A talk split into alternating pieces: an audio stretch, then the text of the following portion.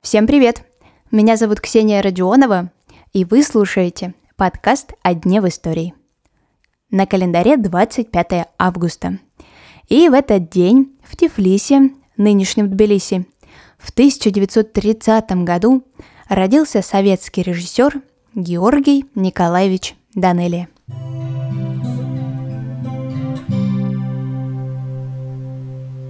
Его отец Николай Данелия всю жизнь проработал в московском метрострое, а мать Мэри Анджапаридзе была кинорежиссером и лауреатом Сталинской премии. Семья Георгия Николаевича была творческой, и с юношества он принимал участие в массовках фильмов своего дяди Михаила Чиаурели. Но Данелия изначально выбрал другой путь. Не в сторону кинематографа. Он отучился в Московском архитектурном институте и даже успел поработать в Институте проектирования города. Но в двадцать шесть лет все-таки поступает на высшие режиссерские курсы. Первое образование тоже было не впустую. Георгий Николаевич говорил, что именно архитектура помогла ему выстраивать точно выверенные и красивые кадры. Дебютный фильм Данелии сразу понравился и критикам, и зрителям. Им стала картина «Сережа», снятая с его однокурсником Игорем Таланкиным. На международном кинофестивале в Карловых Варах фильм даже получил главный приз – «Хрустальный глобус». Спустя четыре года после успеха выходит картина Данелии «Я шагаю по Москве». И тут опять признание. Фильм был отмечен на Каннском кинофестивале и принят советской публикой.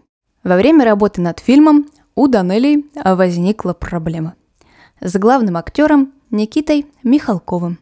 Георгий Николаевич вообще не хотел брать его на площадку, но сценарист все-таки настоял.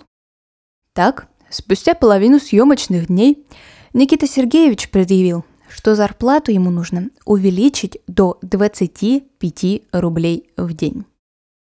Тогда Данелия предложил Михалкову просто покинуть площадку, а на его место он бы позвал другого актера, который тоже подходил на эту роль.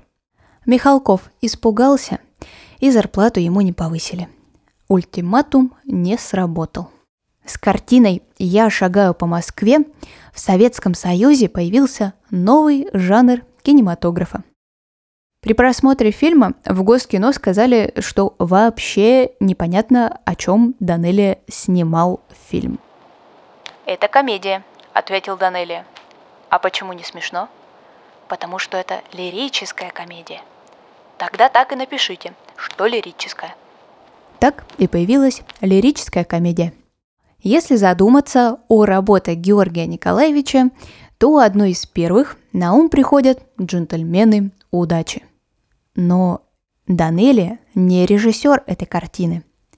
Им был Александр Серый, а сегодняшний герой назвал себя художественным руководителем, а еще написал сценарий в соавторстве с Викторией Токаревой.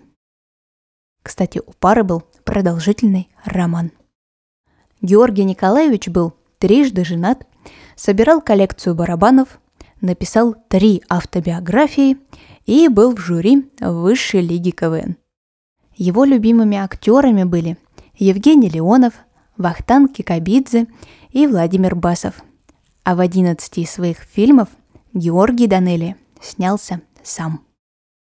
В две тысячи девятнадцатом году режиссера не стало.